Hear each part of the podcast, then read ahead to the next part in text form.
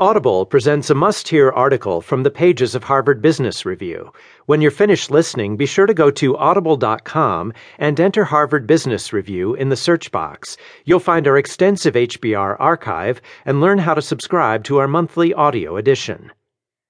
Now, in How Not to Cut Healthcare Costs, Robert S. Kaplan, a senior fellow and the Marvin Bower Professor of Leadership Development Emeritus at Harvard Business School, and Derek A. Haas, a project director and fellow at HBS and a founder of Avant Garde Health, write about the missteps that keep us paying too much for treatment.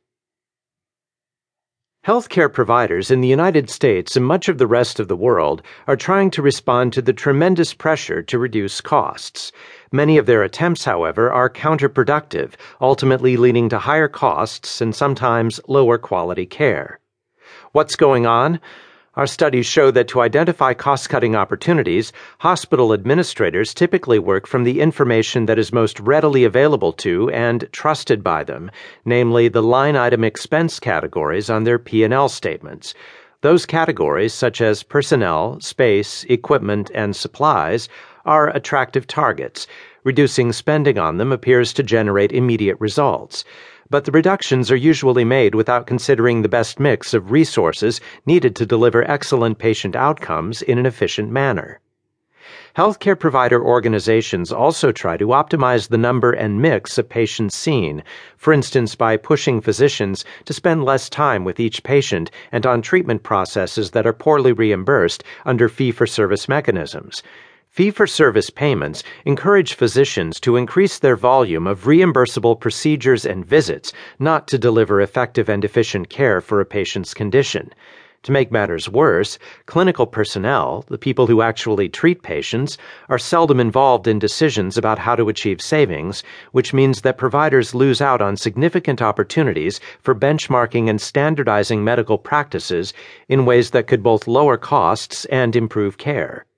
Field research we are conducting with more than 50 healthcare provider organizations, most U.S. based, suggests much better ways to reduce costs without jeopardizing care and often while improving outcomes.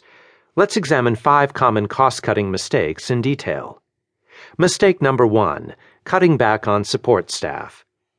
The first port of call in a cost cutting exercise is often the payroll, which accounts for about two thirds of a typical provider organization's costs. Most administrators begin by freezing salaries and new hires. Some take more drastic action by reducing headcount, starting with administrative and backroom support personnel, along with front desk staff. Often the stated reason for targeting non clinical staff is a desire not to impact patient care. A probable unstated reason is that the work of clinical staff is directly reimbursable, whereas that of administrative staff is not. But disproportionately cutting support staff can be short sighted when it lowers clinicians' productivity and raises the cost of treating patients' conditions. One physician told us that her department had reduced administrative support to fewer than one secretary for every 10 doctors. After the cuts, the doctors had to spend much more time on paperwork, which detracted from their revenue generating work and sometimes jeopardized patient care. For instance, when messages about patients' needs were not communicated to clinicians in a timely fashion. Our research shows that specialist time is often an order of magnitude 10 times more costly than their assistant's time. It makes no sense to have physicians and senior nurses perform tasks that could be done just as well by far less expensive personnel.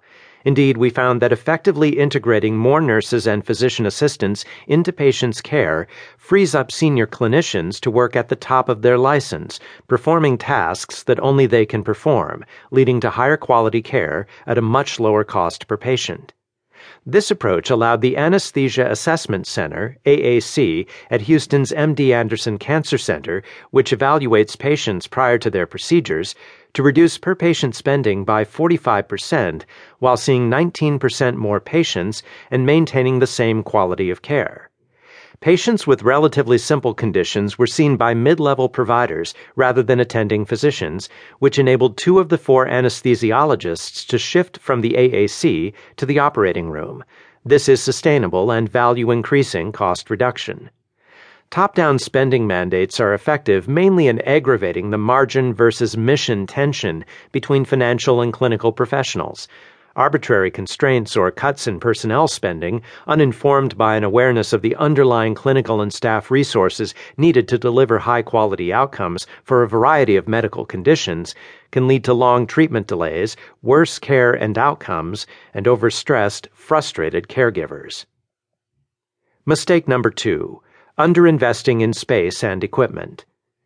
In our cost analyses of dozens of medical conditions, space and equipment costs were consistently an order of magnitude smaller than personnel costs.